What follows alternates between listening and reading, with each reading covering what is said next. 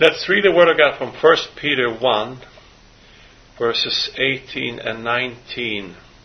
For as much as ye know that ye were not redeemed with corruptible things, as silver and gold from your vain conversation or conduct, received by tradition from your fathers, but with the precious blood of Christ, as of a lamb without blemish and without spot. There is healing through the blood of the lamb. Let's look at Ephesians 1 7.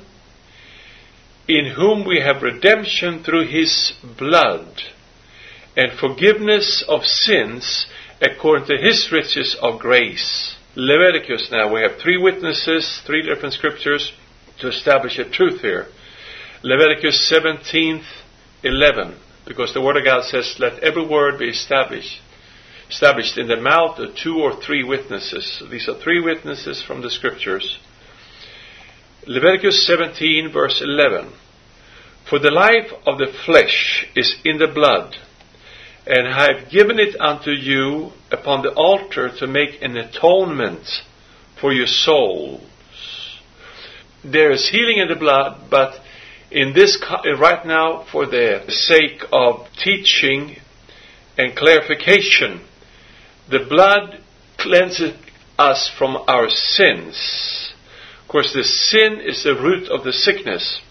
In the Garden of Eden, before sin was present, sickness was also absent. But when sin came, sickness came, and all other curses came. It is the blood that makes an atonement for the soul. So the blood of Jesus cleanseth us from sin. Christ did not suffer in his body for our sins, primarily. No, he shed his blood for our sins. The stripes were for our healing. We can read that in the Psalms. We can read it. Isaiah talks about it through by the Spirit. Uh, the Apostle Paul speaks about it by the Spirit. Jesus Christ himself talks about it by the Spirit. And that is proof. There is not only deliverance from sin, which is the root of sickness, but there is also deliverance from sickness in Calvary. And Jesus didn't only shed his blood, but he was also beaten. By those stripes, we are healed. On the cross, we find atonement for the soul. But not only atonement for the soul, that's only half of the benefits of Calvary.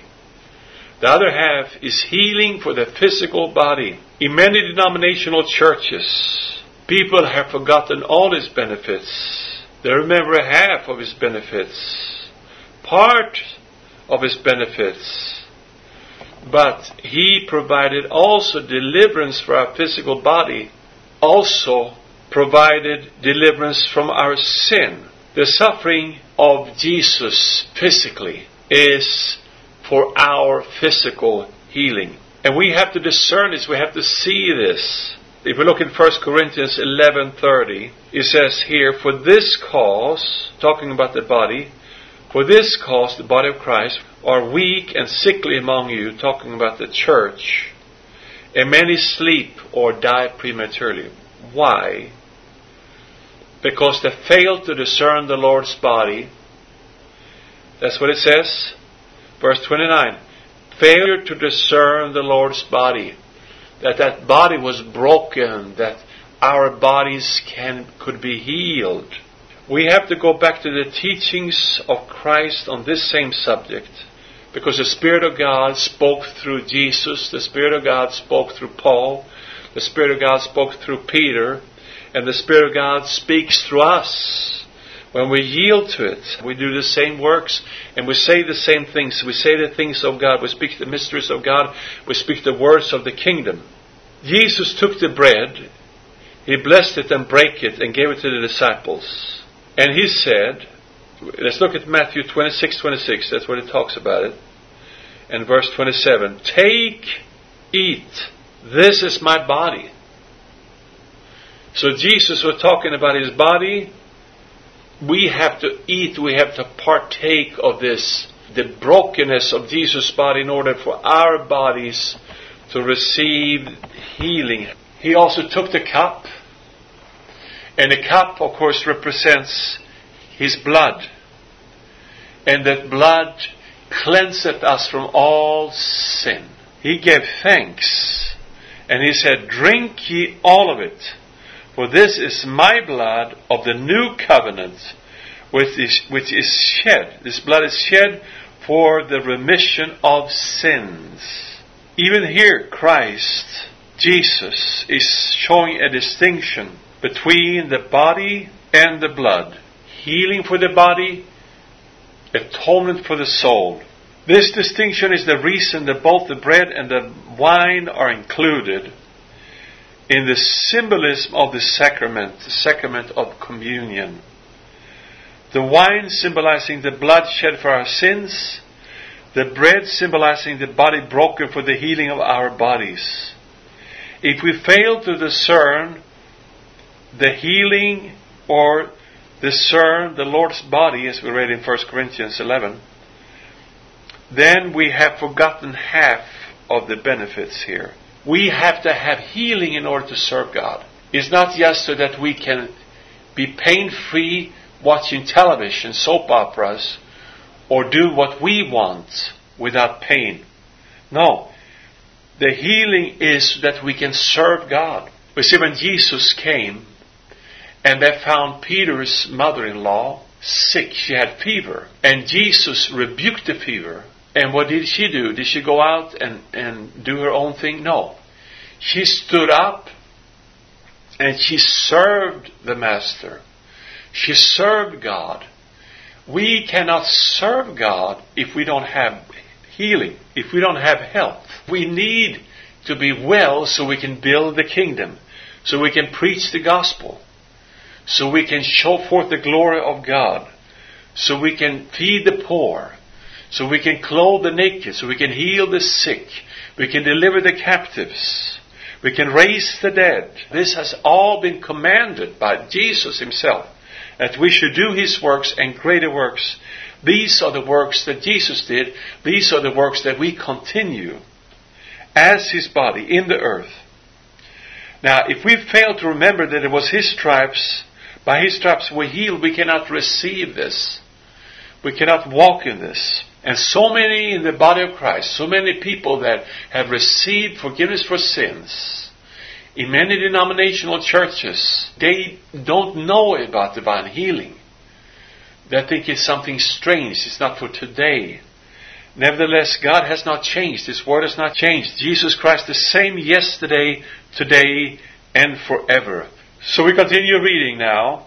For this reason, many are sick, and many die prematurely because of ignorance in the field of divine healing.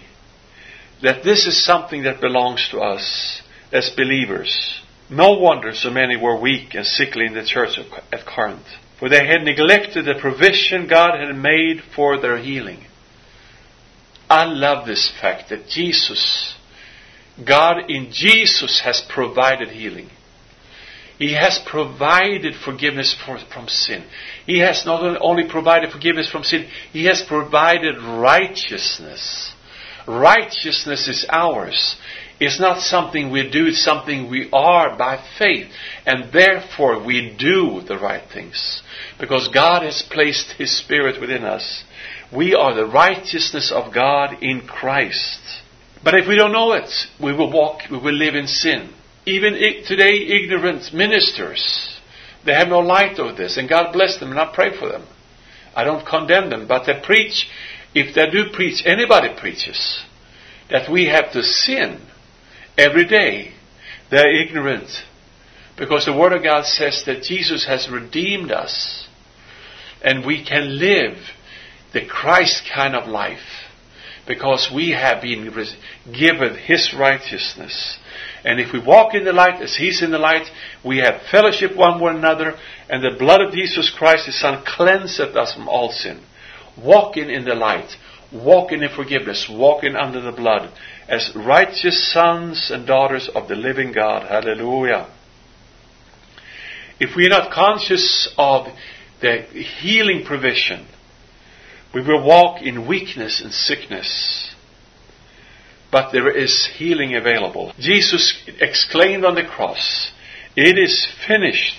What did he mean? He meant that he has borne our sins and carried our sorrows. He meant that he had taken our infirmities and bare our sicknesses. He took our poverty, our curse, our lack, and he supplied for us total redemption with the Father. If Jesus bore our sicknesses, we don't have to bear them anymore. Christ finished our redemption for both our sin problem and our sickness problem once for all at Calvary.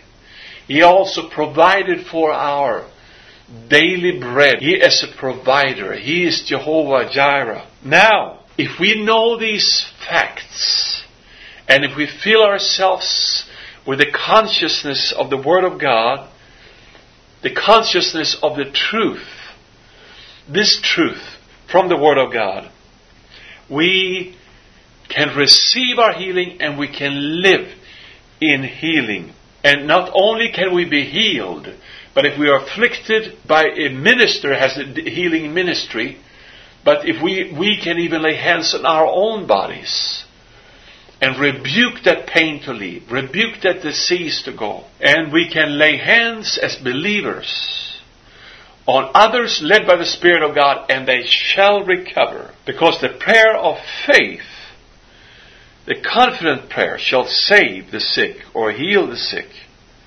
And the Lord shall raise him up. See, this word saved that we use, we always associate with forgiveness of sin.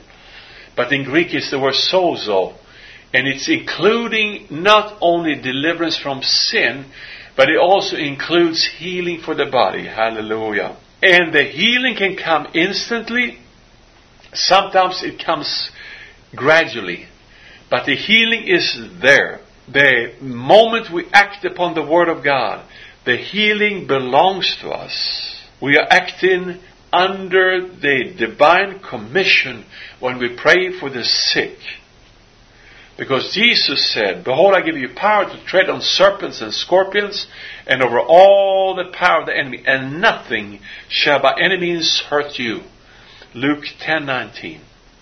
He has given us power and authority over all devils, and to cure diseases. We see that when Jesus was speaking about the harvest, all is speaking about the harvest and pray the Lord of the harvest, and He sends laborers into the harvest. And then we see in Matthew 10 it says, Heal the sick, cleanse the leper, raise the dead, cast out devils. Freely you have received, freely give. It goes together with the Great Commission. God has delivered us from the curse of the law, being made a curse for us in Christ Jesus. He took the curse of sin. He took the curse of sickness. He took the curse of lack and poverty.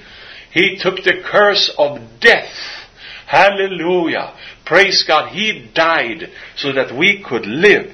We shall lay hands on the sick and they shall recover. Now if the hands have been laid on a person, then it's time to believe for the recovery of that body. Sometimes it happened to me more than once.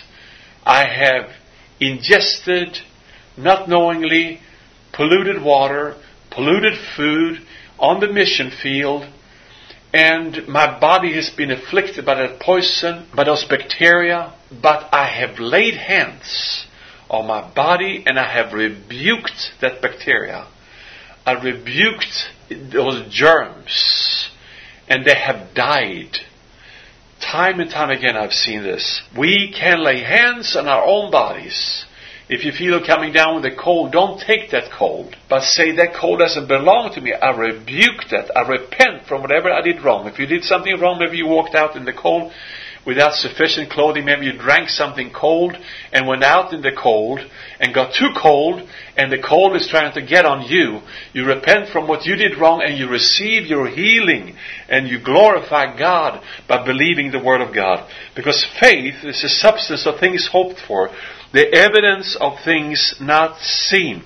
Faith is reaching unto the unseen, into the unseen world the hand of faith is getting a hold of that which is not, holding on to it until it becomes that which is. Faith is believing that we possess that which we cannot see, that which we cannot feel. Though it's unseen and unfelt as yet, we believe it is already done. This faith, the faith of God, brings deliverance. Faith is the proof that what we're believing for is in existence, although we cannot see it with our natural eyes, we can see it with our spiritual eyes, and we will give birth to it through our confession of faith and through our actions of faith, because faith without works is dead. And be ye doers of the word, not hearers only, deceiving your own selves. Even there, if there is a pain, still believe. Believe even if the symptoms are still there. Believe. Keep on believing. Keep on trying. Act your faith. It is believing that drives out the pain. Put the Word of God before the sickness. Put your faith before the symptoms. Believing brings you from your bed of affliction. Hallelujah.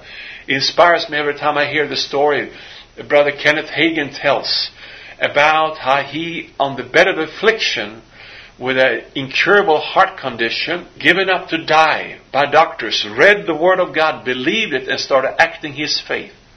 And as he started acting on his faith, he, that word of God grew stronger and stronger in him until that sickness, until that disease was driven out of his life.